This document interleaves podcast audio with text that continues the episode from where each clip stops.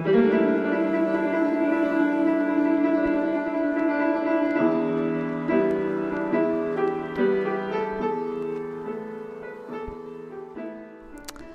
well, this is a new episode of Trump Watch Sussex. We're broadcasting today from Brighton, and I'm Melissa Milewski. I'm a lecturer here in history. Um, my guest for today is Paul Taggart. He's a professor of politics here at the University of Sussex, and he works on global populism. He's in particularly interested in comparative populism. And today we're going to be talking to him about Trump as a populist. Is Trump a populist? Was did he run a populist campaign? Is he still a populist um, now that he's in office? And Paul's going to shed some light on all of these questions for us today.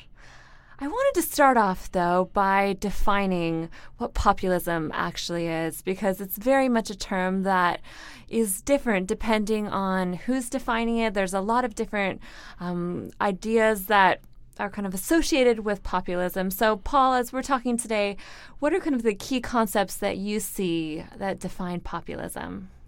Well, I think you're right. There's been a lot of people using populism in a very different forms and very different ways and using it very, very loosely.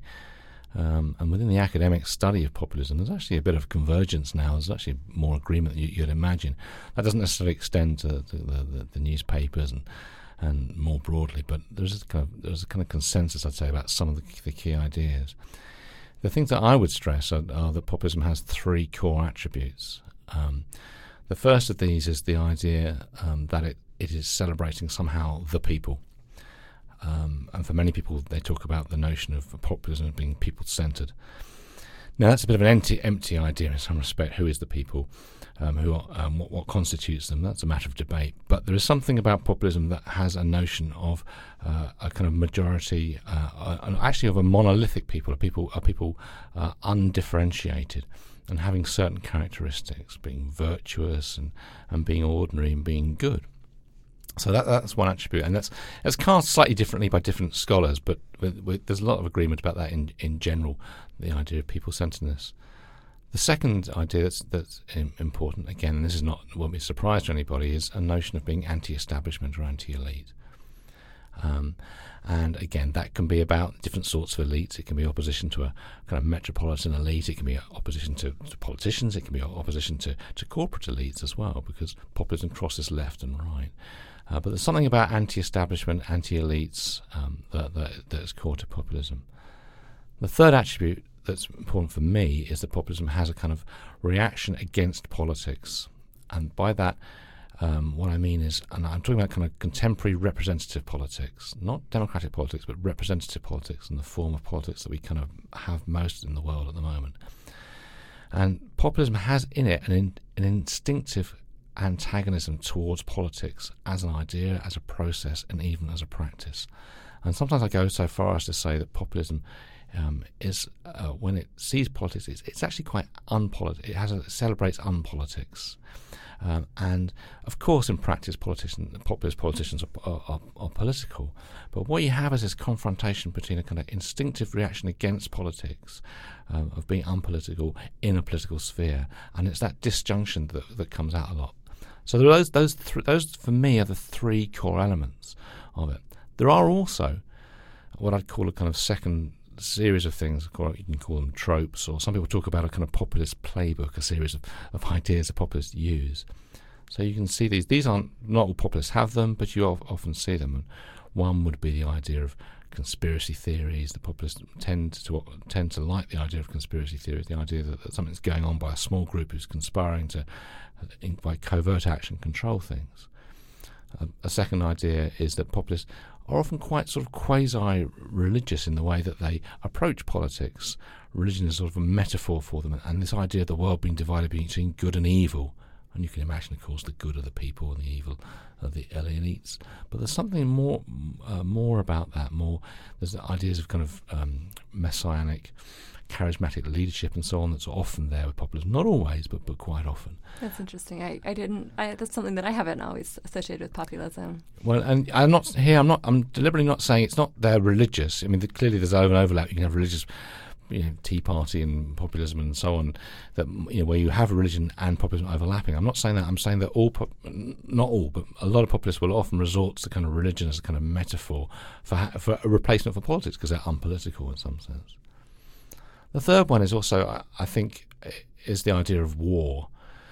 And I think within populism, because they're, they're um, they celebrate unpolitics, when they get into the political world, it's actually much more of a, the, the metaphors there are much more like a, a, a, war situation. The idea of tribal conflict, of absolute victory, and actually of, of um, you know, we've got to win this or, or it's a, ap- apocalyptic collapse. So you often get that. The, nature of conflict in in politic in populist politics is often um, suffused with, I think, kind of undertones of, of kind of uh, of a war uh, sort of martial conflict, rather than the sort of forms of conflict which we think about, which um, in in representative politics, which is often about consensus about coalitions and about changes and what I would call kind of settlements being made and then unmade and there being winners and losers. But no, for populism, it's it's all it's all one way or the other. It's absolute, and that absolute thing reflects the fact you know you see that in the pop you see that in the religion thing obviously the good and evil but also that's that's the kind of I think kind of the war metaphor so those are kind of secondary features there are others but they're, they're, they're kind of notions that you, you sometimes get in populism, or quite often get, but but they're not essential to it. But they reveal, and I think they come from those, those core features. Uh, the other thing you'd add about populism, which makes it very very difficult, is that populism nearly always combines with other ideologies or other ideas. So there's no such thing as pure populism. Populism always it's like a um, uh, an idea that it has to have the um, the values of other ideologies attached to it to make it into a full set of, of political practices. So searching for the pure populism is, is something that's not going to happen. But that also makes it very very hard to analyse because what therefore it means that every every form of populism is very much reflects pump, the elements that it's attached to as well as its populism.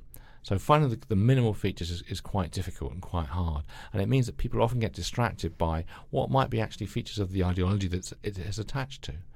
Populism goes from left to the right of the spectrum. You might not think that, but it does. You know, historically, and even in the contemporary world, there are left-wing versions of populism, right-wing versions of populism. And populism isn't necessarily attached to any particular issue.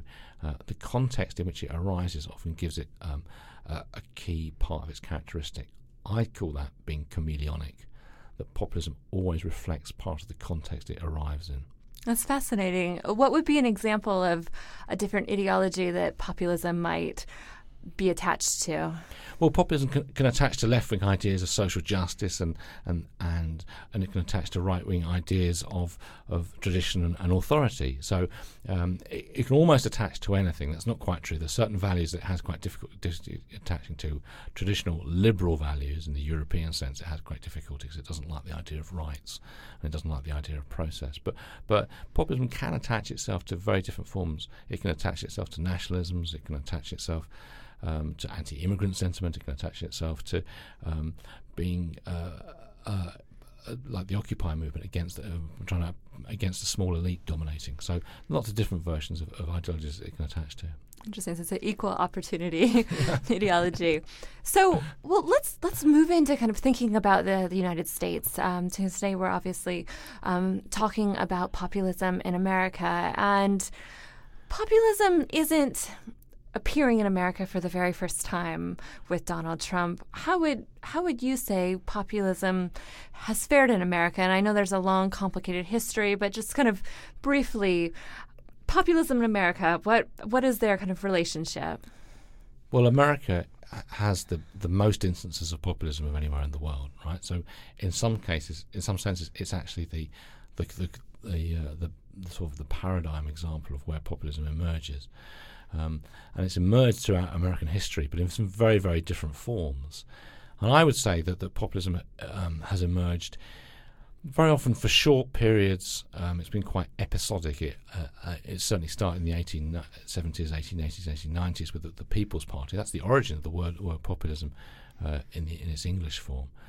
Um, but it's appeared in, through characteristics like, and, and through politicians uh, throughout history, whether it's you know Huey Long or um, um, McCarthy, some people would say is populist, or um, Pat Buchanan, Ross Perot. There are often so there are often moments of populism uh, throughout American history, but they often have different characteristics, and I think that um, they often we don't want to say because populism emerges in America, it always has the same form. It is quite variegated.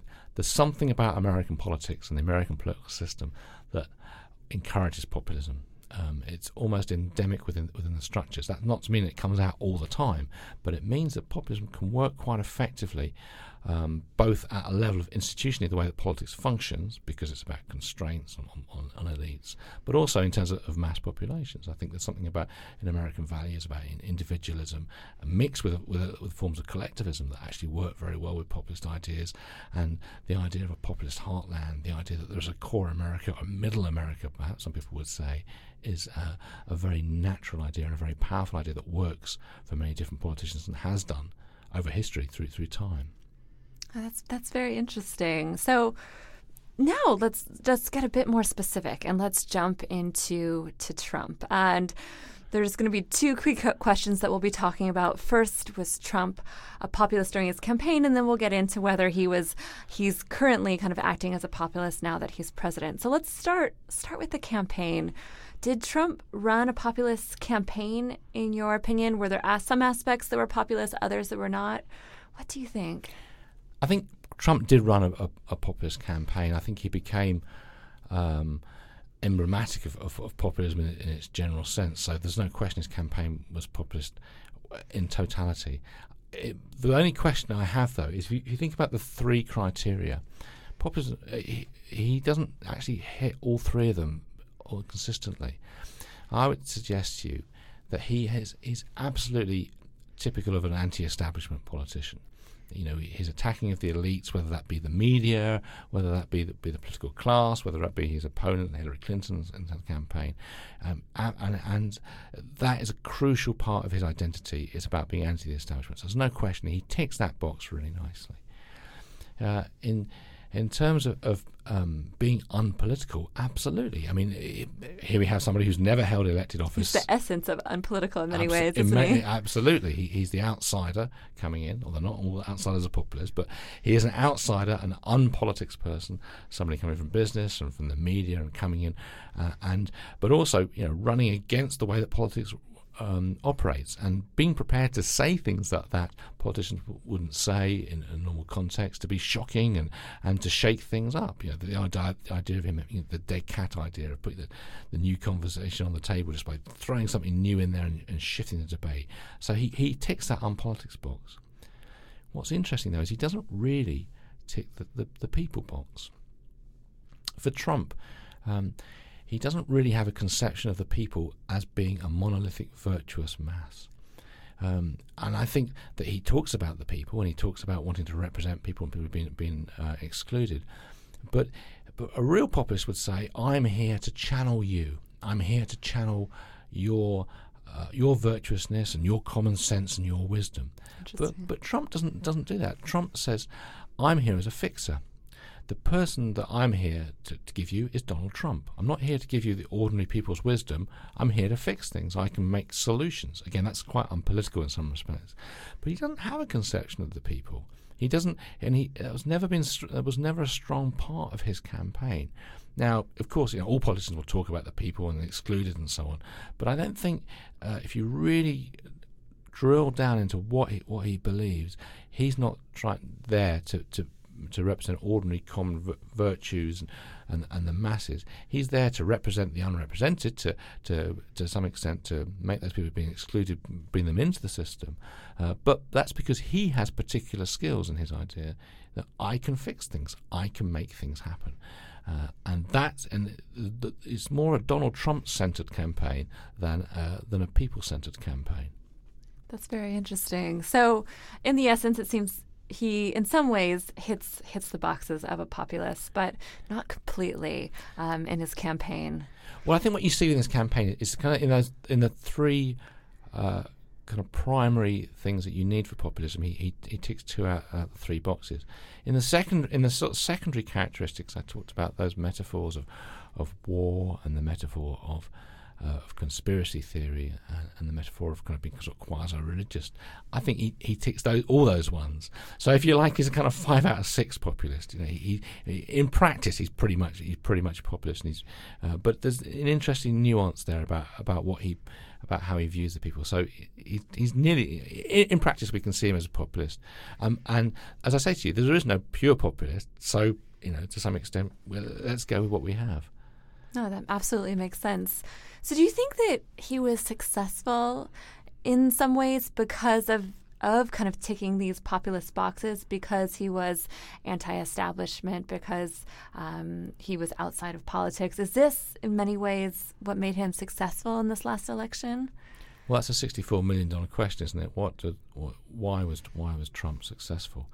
Um, and I think there's no there's no doubt that the that he was embodying those core ideas of populism that have always had resonance amongst the, the American population and, and work well within the American political system. The idea of running outside, of being an outsider, of being outside the beltway, of of seeing, of wanting to drain the swamp. That's all very very powerful.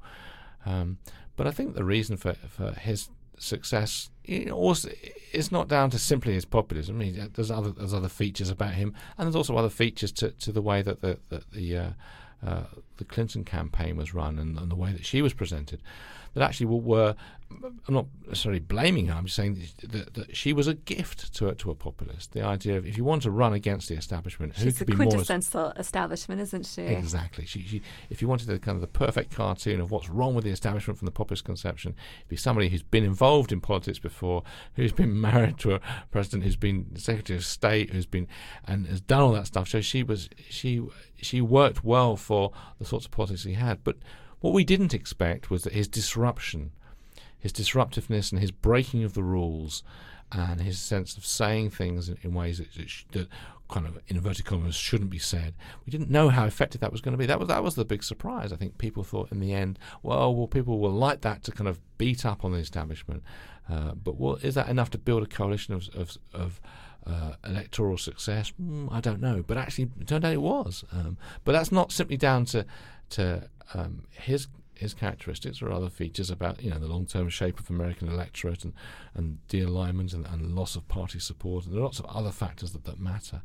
But the populism was a key part of it, but not the only thing that, that caused his success. But you know, it's not. There's no.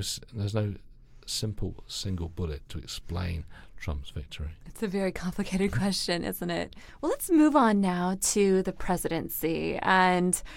So Trump ran a certain way as um, a campaigner, but as a president, I think some might argue that he's he's changed a bit, and he's not um, he's not doing all of the things that perhaps he presented that he might he might do while he was campaigning. Is Trump still a populist, or has has something shifted now that he's actually in office? That's a very interesting question. I mean, I think, I mean, the first thing I say that in American politics, there's a key differentiation between campaigning and governing. So it's always been the case that, that, that you have to shift gears. To win an election, to build the coalition that wins an election, is not the same as um, uh, winning, uh, uh, winning, uh, building the coalition to govern. And they're, they're, different practices. So, so all all presidents come in and have to kind of change the gear a little bit. So that that, that that's true of all of them. But you're certainly right that, that what Trump promised in terms of his, his campaign uh, was, in some senses, more radical and more populist than than, than, than, than certainly, obviously, the Clinton was was presenting. And therefore, once in office, he's he's, he's having a he's, he he faces more of a, a, a potential change or you think, well, he has to change. But what, what's interesting to me is he hasn't changed. I think, um, I think populists when they get into into office, and they do get into office, they can stay in office as well. They have three choices. Populists can either, first of all, moderate their populism. You saw that with someone like Silvio Berlusconi in Italy. You get in and you, you moderate it. You moderate your politics, you moderate your policies, you even moderate your rhetoric. But you still kind of put on that thing of being an outsider. I'm still an outsider. I'm still being hounded by the press or the judiciary in uh, Berlusconi's case. But another option that, that um, populist politicians sometimes do is they change. They, they get into power. They've made these these promises. They've made these promises of radical change. They find it very difficult to actually get the policies through. So they change the institutions, and you see that in Latin American examples of, of populism. People like Correa, um, who will come in and will, will shape the political institutions in ways that then suit them, allow them to carry out the sort of promises that, that they promised. Trump couldn't do that. He, it's, it's, very, very difficult to change the institutions of American politics. It's a very rigid system in some senses about constraining individual power, so he couldn't do that. So the third thing you can do as a populist, if you're not going to moderate or you're not going to change it, you're not going to change the institutions, is uh, is to just confront things, to, to to have a head-on kind of ongoing battle. Now I can't think of any better description uh, of the, the first months of the Trump presidency. It's been a constant battle, and for, and that that's a battle between different um, between different forces, uh, both within the institutions, but within the, between the Republicans and the Democrats, but also between issues and, and trying to get things done. So I think uh, he, he's he's had a much more confrontational ride, and I think that's quite that means that that in practice, it's been pretty difficult for him to deliver. I mean. Uh, the things that he promised were about I'm going to build a wall on day one. I'm going to build a wall. I that's not been happening. I'm gonna I'm gonna ban Muslim Im- immigration. Well, he tried. It's not happening. Now, you know th- those, those, those things can emerge over time and he can have more success. I'm going to ref- you know get rid of Obamacare. Well, again, it's not gone yet. That's not so, yeah. That's not going very well currently. well, and, uh, and, this is not. Uh, uh, it's not to make a normative judgment what what should and shouldn't be happening, but just taking the scorecard. He said, "I'm going to do this from day one. I'm going to get this stuff done." Well, no, you, didn't, and you probably couldn't and you probably knew you couldn't actually in, in some respects. Um, and therefore, he, he, he's running a, a, presidency that is confrontational, quite unproductive in, in, in policy terms. Um, now, the paradox here is that for populists, they can make defeat into success. Because if you go into office and you say, there's an establishment there against me, uh, or everyone's working against me and I'm working for you, and you can't get things done, you can still say you, your your appeal is still maintained. Oh, look, they're, they're, they're winning. I showed, I told you they were powerful. I told you they weren't listening to you. So the paradox of populism is that defeat can often be turned into success. Now, of course, the question is how, for how long? Can you keep this going for four years? Can you keep this going for eight years, perhaps? Maybe the thing we know about Trump is that he's been very effective at doing the things that we thought he couldn't be effective at doing, getting into office and, and, and staying into office.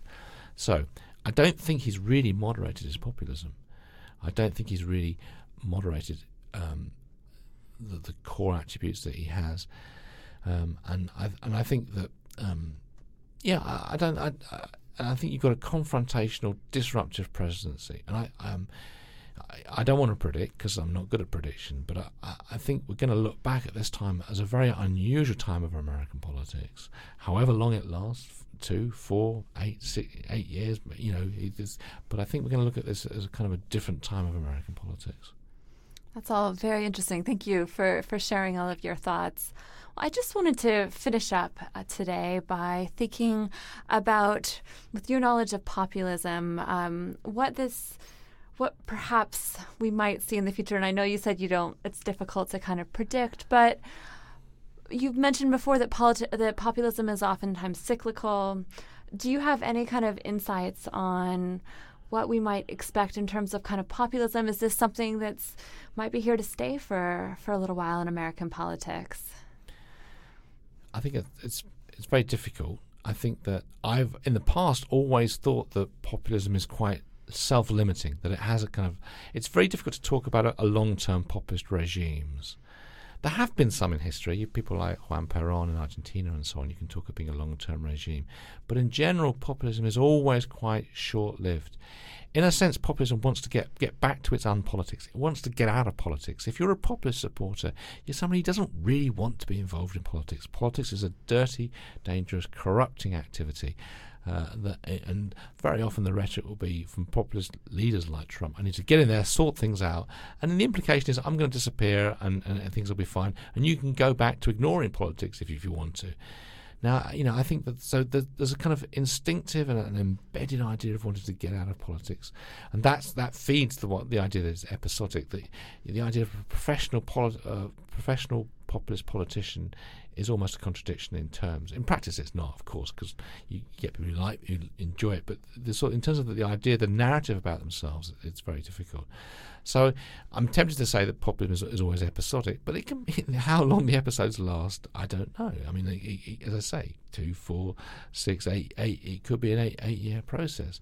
What we we see from populism is that it changes. Populism has a real effect on politics. It binarizes politics. It makes it dichotomous. It's almost sort of self reinforcing because populism likes the idea that the world is separated into good and evil.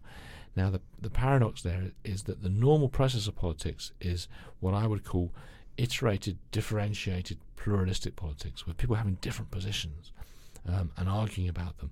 But actually, populism is like an elephant in the room. It comes in and it forces everybody into one corner, and it forces you to collapse all the differences on the other side and that's that's quite difficult in the long term for for the opponents of of populism, and it means it's quite difficult for them to mobilise. So that there might be real difficulty about how to mobilise against Trump in, if he if he makes it to running in, for a second term. Um, so you can see I'm being really guarded here. I, I would imagine he won't stay in office for for eight years. I uh, I would imagine that I'm not a psychologist, I don't know his personality. I imagine this is not a particularly enjoyable process for him. The confrontation that you might enjoy on the campaign trail is very difficult than than uh, the confrontation that you have once in office, and that confrontation is against you and not allowing you to implement things. So I think there's kind of natural life uh, span to Trump's populism, but I don't know how long that is. Thank you. I just want to add on one final question, and that's kind of how do you take on a populist? So looking ahead, and we're already kind of seeing rumors of, of which Democrats might be uh, considering taking on Trump um, in a few years. What what if you were giving if you were giving these Democrats advice? What is the best way to to take on a, a populist? The question of how to combat populism is kind of a perennial one, and I think we've learned what not to do. Um, in uh, in the European terms, it's often been about how we should ignore populists and, and pretend they don't exist and, and treat them as kind of untouchables and and uh, uh, pretend that they're not there. Well, that's not worked in Europe, and that's not a possibility when Trump's the president. So that that's not a possibility. Um, what I think, if you want to combat populism, if you think it's a bad thing, then I think um, you have to go to the core of what politics is about, and that's about um, what I said before, it's about differentiated pluralistic politics. And I think the point about combating populism is not to find a single, uh, to, to seek a, uh, a single solution to it, uh, but to combat it on all the different fronts. You have to, and you have to say there are different reasons for, for not liking or not wanting the, the populism that we have, and to not try and build a united front against populism. That's the paradox here. The more that you try and say, um, we have we're, we're, all united in being anti-Trump, he's dominating the agenda, and populism is is compressing differentiated pluralistic politics into a very simple form that works actually for populists. It works. Look, look at them. They're all against me. Therefore, that proves I'm right. I think it needs to be differentiated. What you need is, is different attacks and different different critiques, and and you need you need to re-establish the normality of what I would call representative politics. You need to establish different forms of ideological conflict with Trump um, or the populists, different forms of um, different forms of politics propose different solutions, and those solutions can't simply be let's get rid of Trump. They have to be no, we don't like his healthcare plans because of A, B, and C, and there are different different reasons you can oppose it. it. Is to keep a differentiated, pluralistic politics going is the best way in the long term to combat populism, but it's also extremely difficult to do, and it's extremely hard to do when actually you're throwing your hands up if you are and saying, "My gosh, the whole system is having a huge problem. We must, we must confront this problem." So you've got to think about the long term, as far as I'm concerned. Well, thank you so much for for coming by and talking with us. I learned a lot about populism today, and we will be um, back again soon with another Trump Watch Sussex episode. Thank you for tuning in today.